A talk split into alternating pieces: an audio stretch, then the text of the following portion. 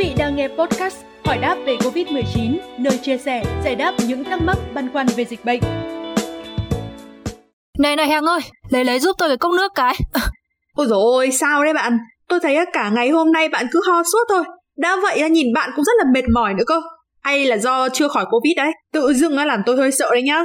Không không không có đâu Tôi còn đi test PCR cho kết quả âm tính rồi mà Từ đó đến giờ ấy thì cũng không tiếp xúc với ai ngoài bà cả Tôi nghĩ là do di chứng hậu Covid đấy Ui dồi ôi đây, nước đây uống đi Bây giờ thay vì sợ Covid ý, thì mọi người sợ di chứng hậu Covid còn nhiều hơn ý. Có những cái di chứng nghe thôi ý, đã cảm thấy rất là nguy hiểm rồi.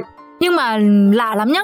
Trong khoảng thời gian tôi nhiễm Covid-19 ý, thì cảm thấy rất là bình thường luôn thậm chí còn ăn no ngủ kỹ cơ.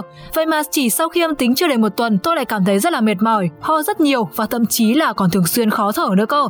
Ôi rồi ôi, lạ gì đâu. Theo tôi biết nha thì không phải ai sau nhiễm cũng bị hậu Covid-19 đâu. Có người thì mệt nhiều này, khó thở này sau nhiễm Covid-19. Nhưng mà trong giai đoạn nhiễm thì không có cái biểu hiện này đâu. Ngược lại nhá, có những người có biểu hiện này từ cái giai đoạn mắc cho đến khi âm tính cơ. Đây là cái điều mà các chuyên gia đã đánh giá trên cái số liệu thực tế mà.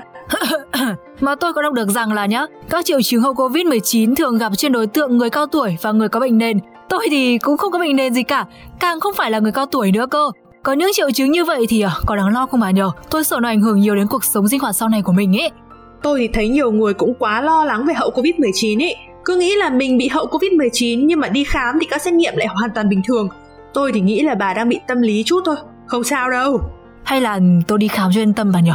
Ừ thì đi khám cũng được, giống như kiểu là khám sức khỏe định kỳ nhưng mà tôi nghĩ là nếu các cái triệu chứng của bà chưa thực sự nặng ấy thì việc đi khám cũng không cần thiết đâu nhưng mà làm sao mà tôi biết được triệu chứng của mình đã được coi là nặng hay chưa nếu như mà không hỏi ý kiến bác sĩ ơ WHO đã khuyến cáo thời gian để mà xác định mình có bị hậu Covid-19 hay không là từ 6 đến 8 tuần đấy.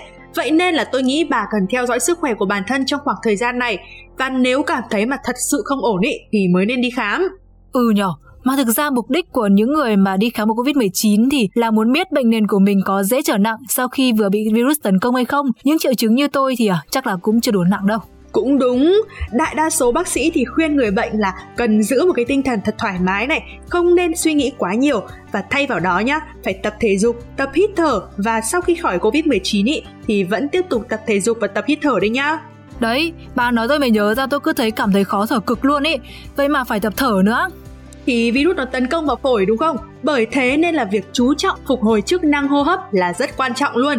Dù mệt thì bà cũng nên duy trì các bài tập thở ít nhất là 15 phút mỗi ngày nhá. Tập thở như thế nào cơ? Đây nhá, tập các kiểu thở như là tập thở chú môi này, tập thở cơ hoành, tập dưỡng sinh hay là các kỹ thuật tập vận động.